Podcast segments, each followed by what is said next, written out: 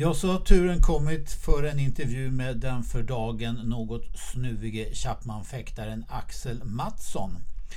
Jag tyckte att det var väldigt kul att få sitta och lära känna Axel lite mer och veta lite grann om hans eh, fäktkarriär och vart han är på väg någonstans. Och jag hoppas att ni som lyssnar ska tycka det också. Så varsågoda.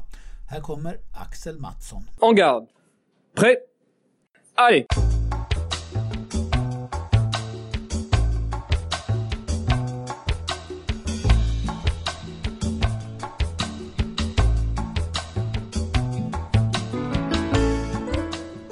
Hjärtligt välkommen till Bakom masken på Axel Mattsson. Tack så mycket. Du, eh, vi sitter på Djurgårdens eh, kontor.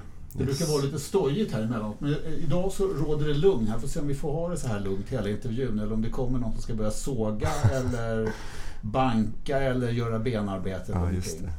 det. det. ger sig. Vi får höra. Vi, vi, vi kör på i alla fall. Yes.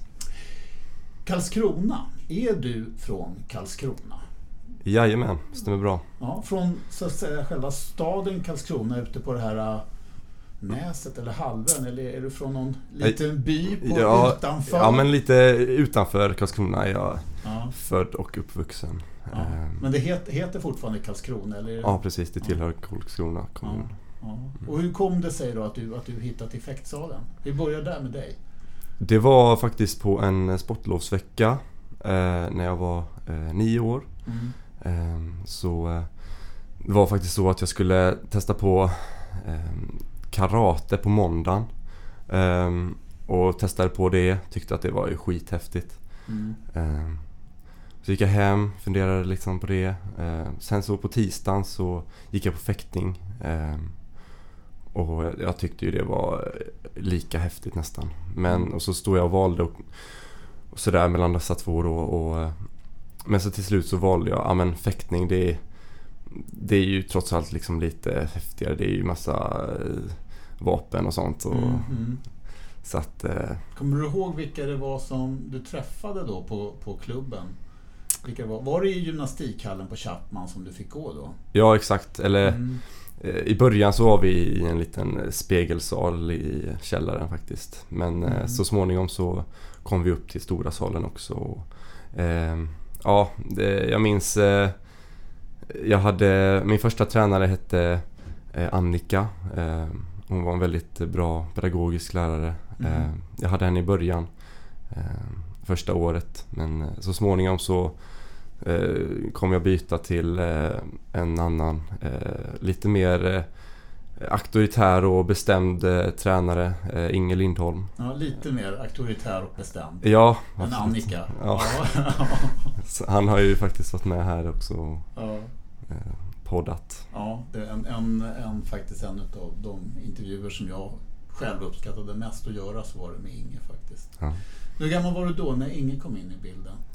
Eh, jag skulle gissa på att jag var 10-11 där någonstans. Mm. Eh, han eh, det var väl inte riktigt mitt val att byta tränare utan det blev väl så att han plockade väl ut mig lite sådär mm. till sin grupp. Liksom. Han valde ut lite sådär de som han tyckte att han, mm. han skulle träna. Liksom. Har, har, du, har ingen haft dig under sina vingar sedan dess?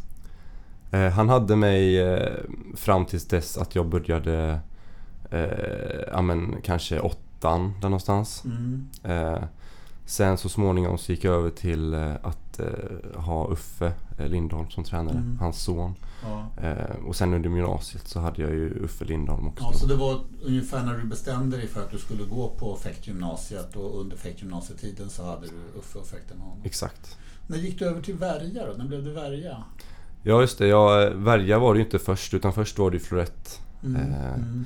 Och det fäktade jag de första eh, två åren ungefär. Mm. Ehm, så ehm, det har varit mycket skolning i mycket parader och sånt mm. Ehm, på lektioneringsfronten. Men eh, allt eftersom så eh, som klubben började gå över mer till Värja så eh, fanns det inte så mycket val liksom. Då, då bytte man liksom. Mm. Du, vad känner du idag? Är det hugget som stucket? Om du hade haft samma möjlighet till utveckling för mm. Florett, hade du fortsatt gärna att fäkta Florett då? Eller? Nej, det jag tycker jag. Du tycker, känner att du är värjfäktare? Jag känner att jag är värjfäktare ut i fingerspetsarna faktiskt. Mm. Eh, det, det, det passar mig faktiskt. Om du skulle beskriva skillnaden mellan florett och värjfäktning för någon som inte håller på med fäktning, hur skulle du hur skulle du, om man inte tänker på att beskriva reglerna och träffytan och Mm. konventionen och allt det där. Vad skulle du, skulle du sätta något annat? Ja, rent eh, Mentaliteten och taktiken, ja. Ja men det är ju som, ja precis taktiken är ju lite annorlunda. Eh, det är ett annat typ av benarbete. Mm. Eh, och sådär. Och sen så är det ju, jag skulle väl säga att jag har en rätt så stor fördel i och med min längd i värja. Mm. Eh, ehm, Har du inte samma fördel av längden i florett? Skulle den vara, inte ge dig samma... det, det är mycket möjligt men, Mm. eh, men det är väl eh, kanske inte lika garanterat Nej. som i värja. Nej. Det här, om man tänker på skillnader i taktik och, och eh, allmän mentalitet kring de två olika vapnen. Var det någonting som du upptäckte själv eller fick upptäcka själv? Eller var det någonting som, som tränarna eller andra i klubben hjälpte dig att komma eh, till insikt om? Ehm, Eller kom det, föll det sig naturligt med tiden? Ja, nej det föll sig ganska naturligt skulle jag säga. Ehm, ehm, nej, jag eh, har väl alltid tyckt att... eh, nej men som sagt, eh, värja är väl kanske det som passar mig rent eh, mentalt också. Det, det handlar mest... eh, I florett är det mycket om... eh, det är väl kanske lite mer åt det här hållet att eh, domaren har en större roll också. Mm, och jag tycker mm. att... Det är ingenting som jag vill kanske pyssla med liksom och hålla på och känna att det är liksom en bedömningssport liksom. Utan jag, jag, nej, jag, jag diggar värja liksom. Mm, mm. Du, ehm, ingen sa ju till mig i vår intervju att eh, man ska undervisa på florett första åren. Man kan gärna Yes. ha en värja i handen men man ska ändå undervisa florett. Alltså man menar paradspelet och, och den här eh, att man inte ska lära ut bara att sträcka emot, raka reor och sådana saker i lektionsgivningen. Ja. Är det någonting som du har fortsatt fäkta så i lektioner? Att det blir mycket parader och få egentligen, ska man säga, bergrörelser? Eh, ja, alltså just nu så lektioneras jag ju av Ivan. Mm. Eh, och det är väl kanske inte sådär jätteflorett likt skulle jag väl inte, kanske inte påstå.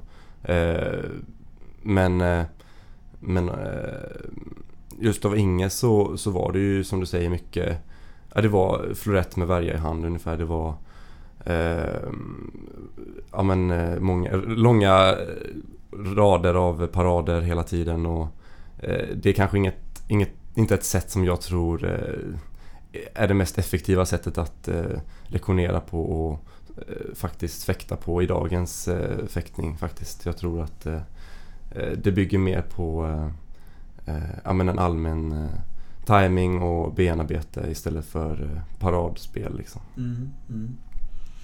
Men om vi går tillbaka till din karriär då. När, när fick du eh, smak på att börja tävla? När du var tio år sedan så kom du till, till Inge så att säga. Och sen så, vad börjar man Mm. tävla då om man är från Karlskrona? Vad kommer man in i för tävlingar? Ja, man börjar väl tävla på de lokala tävlingarna då. Mm. Eh, de här eh, ja, men klubbmästerskapen och lite Kalmar och sådär. Mm. Eh, eh, och sen så småningom så åker man ju ut då. Det var när jag fäktade som eh, kid så var det mycket Masters som gällde. Mm. Jag vet inte hur mycket det är sånt som gäller idag men eh, det var mycket Kungsbacka, Jönköping, Mm. eh, Uppsala och sådär. Ehm, men jag började väl tävla där någonstans vid eh, 12-årsåldern skulle jag gissa på. Eh, Och du har inga så syskon som åkte med också eller kompisar ut- utanför fäktningen? nej, utan jag var ganska, ganska ensam faktiskt i Ja. eh, både min kompiskrets eh, och eh, ja, men jag har aldrig haft någon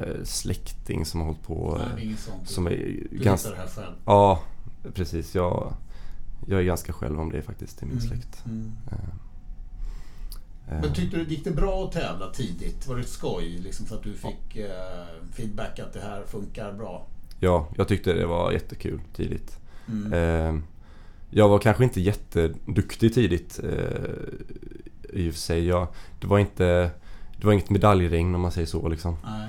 Eh, men eh, eh, så småningom så skulle det hårda arbetet löna sig liksom. Och, ja, men, uppemot kadett så, så började det lö- löna sig liksom i form av medaljer och sådär Mm. också. Och det tyckte jag också var roligt liksom. Mm. Om du tänker tillbaks på junior och kadettåldrarna, Mm. eh, tävlingsmeriter. Vad, är det, vad, var, vad har varit roligaste och vad har varit liksom de bästa meriterna, de roligaste? Det kanske inte är samma sak, den bästa och den roligaste, men Nej. om du plockar fram Eh, några av varje, vad vad har det varit?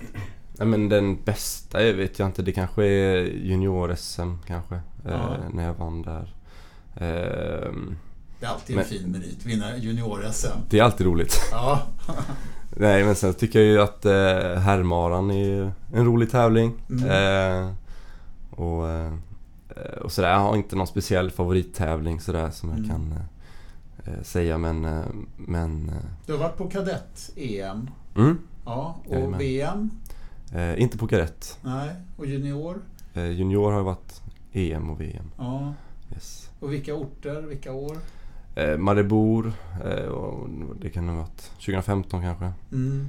Ehm, och eh, var på eh, junioren så var det väl i junior-EM i Sochi, VM i Verona Mm. ehm, och sådär. Lite Mm. olika ställen.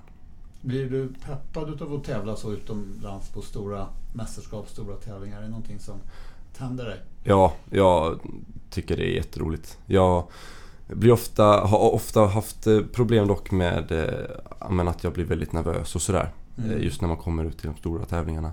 Mm. Eh, någonting som jag har jobbat med väldigt mycket. eh, Just den mentala biten då. Mm. Men det är väl någonting som jag börjar få koll på mer nu. Mm. Ehm, Och känner att jag... Som, något som jag har- känner att jag håller eh, mer under kontroll nu liksom. Mm. Eh. Hur, hur har du jobbat med det mentala? Har du kört särskilda program för att förbereda dig för det? Eller? Ja, alltså dels så har jag ju en, ja, men haft eh, stöd från en idrottspsykolog Mm. eh, från RF då.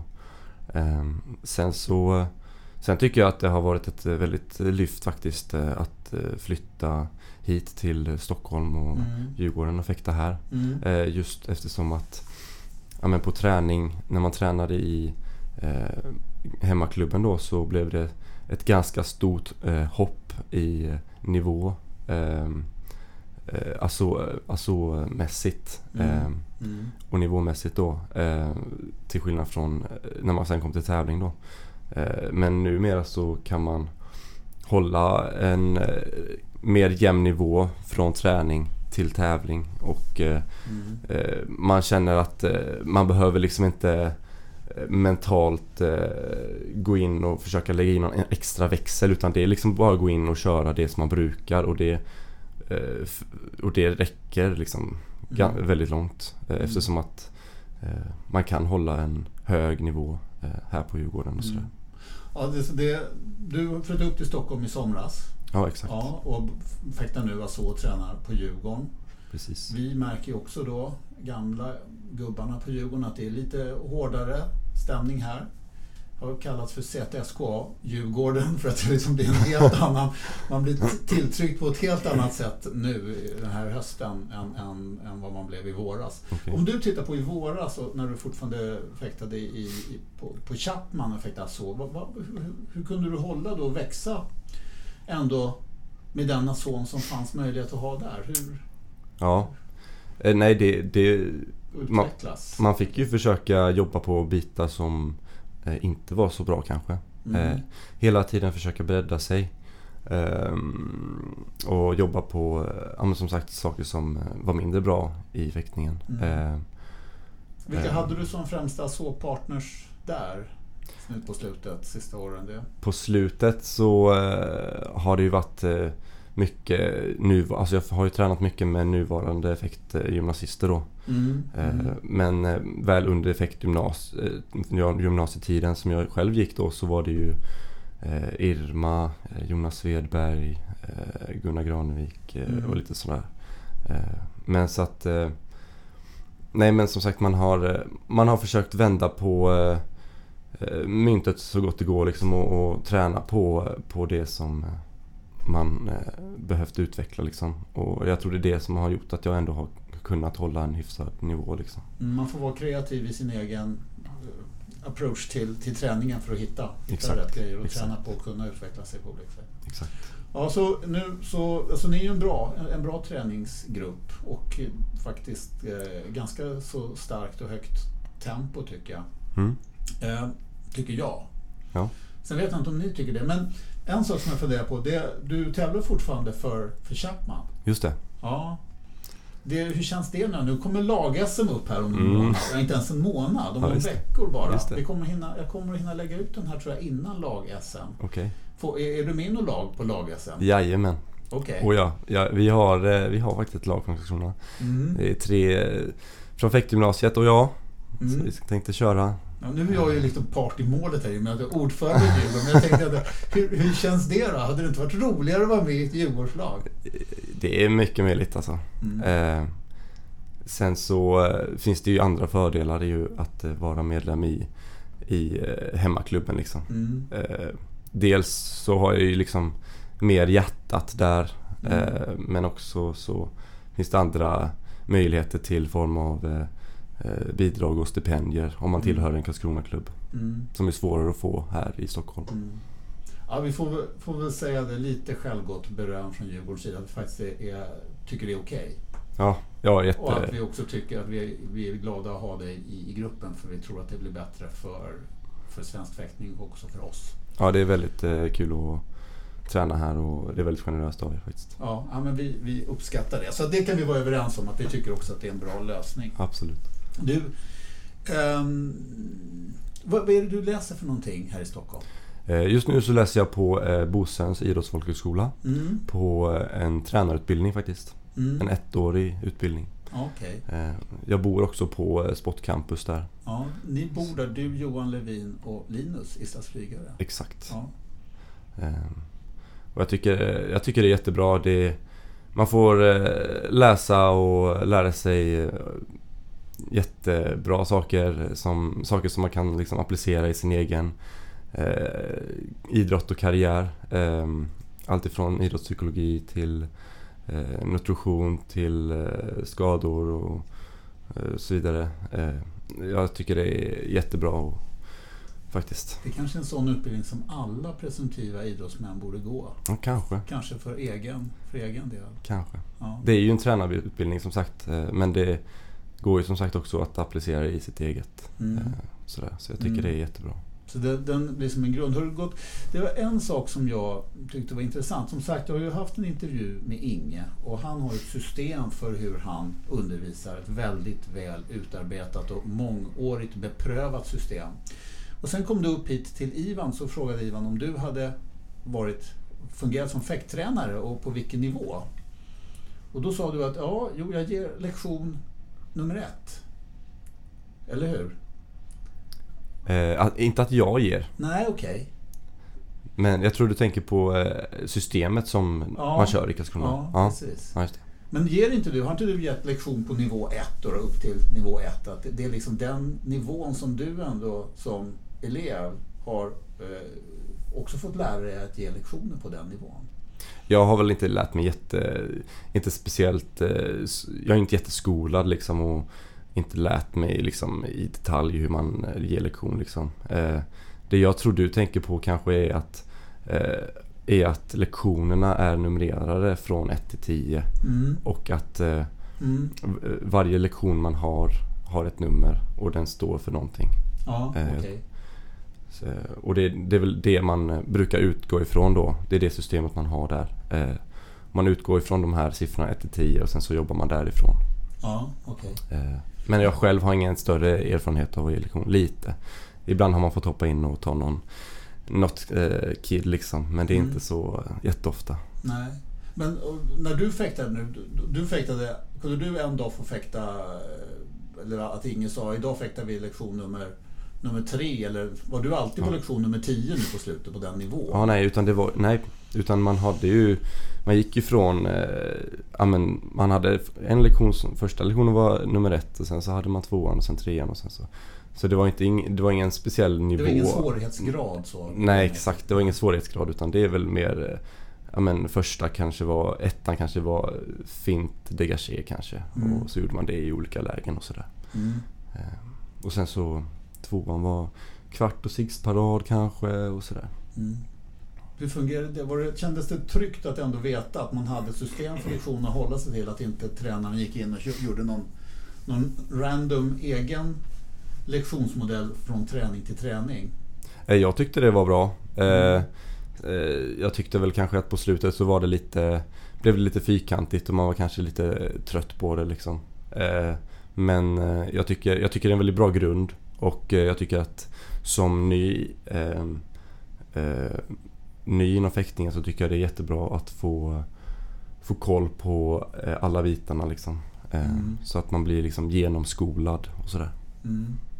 Ja, nej, jag frågar faktiskt utav eget, eget intresse och nyfikenhet lite grann. För jag ger ju understödslektioner och sen så ger inte jag alla lektioner till de elever som jag ger lektioner till ibland. Mm. Men då, då blir det ofta så att jag går in och så gör jag en grej, så gör jag den grejen med allihopa. Oavsett ja. riktigt vad, ja. vad de har fått göra förut, för det vet inte jag. Utan det, det blir mer att jag gör, och jag har inte heller någon sån här utarbetad eh, system att Ivan säger till mig att idag så ger du den här gruppen nummer fem. Nej. Jag kör en grej och sen så märker jag okej okay, jag gör det här idag, så mm. gör den med allihopa. Ja, nej men det, så kan man också jobba. Mm. Absolut. Ja, man, om man inte har ett fast system så blir man tvungen att ja. göra, göra på det viset. Ja, precis. Um, om man tittar på, på lite grann framtiden då. Mm. Vad, eh, vad har du för målsättningar i långa loppet och i det korta loppet? Och... Eh, I det korta loppet eh, för säsongen skulle jag väl säga att det är att eh, ta sig till dag två på världscupen. Mm. Det vill säga topp 64. Mm. Eh, det är det korta. Eh, långsiktiga målet är väl, eh, om man tänker jättelångt, så är det väl kanske OS 2028. Eh, mm. Eh, möjligtvis 2024. Jag tror det är lite nära i tid. Men eh, mm. 2028 är väl förbundets riktiga mål och vision. Mm. Och det är väl där jag siktar mot också. Liksom. Vi har ju en dröm där om att vi någon gång ska kunna få en, en eh, kanske ett, SO, eh, ett internationella olympiska, eller FIE är det väl, mm. att de gör lite grann en förändring av tävlingssystemet. Det är någonting som Sverige lobbar för, att man ska, eller ett kvalificeringssystem till OS. Just det. Så att det inte går lika strikt på de lagen som, som kvalificerar sig även för den individuella tävlingen. Ja, det. Eh, och ska, ska, det komma till stånd då är det nog som tidigast 2028 som man kan hoppas på att, att man får till någonting där. Ja. Eh, det jag tänkte på lite grann, du, eh, om man tittar på satellittävlingar, mm. vad har du för, för bästa resultat i, i sådana? Eh, jag skulle tro att det är en kvartsfinal på SAF. Mm. För, vad nu, förra säsongen eller? Ja, det är lite svårt förra säsongen för det var ju två stycken SAF-pokaler under 2018. Mm, så jag kommer inte heller ihåg vilken det var. Men du, Nej, jag kommer inte. Ja. Jag tror det var det första Ja, den första av det, dem. Det var kanske den första ja. ja. Det... Eh, men det finns ju flera satellittävlingar runt om i Europa. Lockar inte det att försöka ta sig ut på lite flera satelliter? Jo absolut. Eh, jag tycker satellittävlingarna är jättebra att eh, åka på. Det lockar absolut. Vi har ju åkt på en del. SAF bland annat då. Oslo, Åbo. Mm. Sen så var vi inne på att åka till Dublin då Eh, men det blev inte riktigt helt bra. Eh, ja, de ligger tidigt. Ja. De, i Belgrad ligger tidigt. De, ja, precis. Belgrad väldigt tidigt. Mm. Eh, eh, sen en annan, lite liknande tävlingsform som jag tycker också är bra är U23, världscuperna. Mm. Eh, lite, lite liknande nivå. Eh, de tänkte vi, några stycken ifrån topp 8 då satsa på också i år mm. i kombination med världscuperna. Just mm. för att eh, amen, eh, känna att man eh, amen, kommer längre i tävlingar och eh, mm. får känna på liksom att vinna och sådär. För mm. det är väldigt mm. viktigt för, för självförtroendet och mm. sådär i det långa loppet. Ja. Och det, det, är en målsättning för den här säsongen, så är det att vara med på U23? Mm. Okay. Yes, U23 världscuperna och U23 eh, EM då. Mm. Ser du att du kommer att studera vidare efter det här året? Har du planer på det? Eller vad? Eh, ja, jag hade väl tänkt det. Eh, då finns det ju sånt här som universiader också mm. att titta på. Precis, det är ju, verkar ju också superkul. Faktiskt. Ja, det tror jag är en upplevelse. Ja, verkligen. Det var det för mig och jag tror att de som nu var förra sommaren eller om det var denna sommar i Italien på universiaden hade en riktigt mm. häftig upplevelse också. Så det är nog någonting ja, man kan få ut en hel del utav. Ja. Utöver det rent fäktmässiga. Ja, nej det är nog mäktigt mm. Ja, om man tittar eh, på också en tävling som var ganska nyligen. Ni var nere och körde världscuptävlingen i Bern. Just det. En ganska så mastodontartad historia. Ja. Första omgången där gick i tre stycken eh, omgångar. Yes. För att de skulle kunna köra den.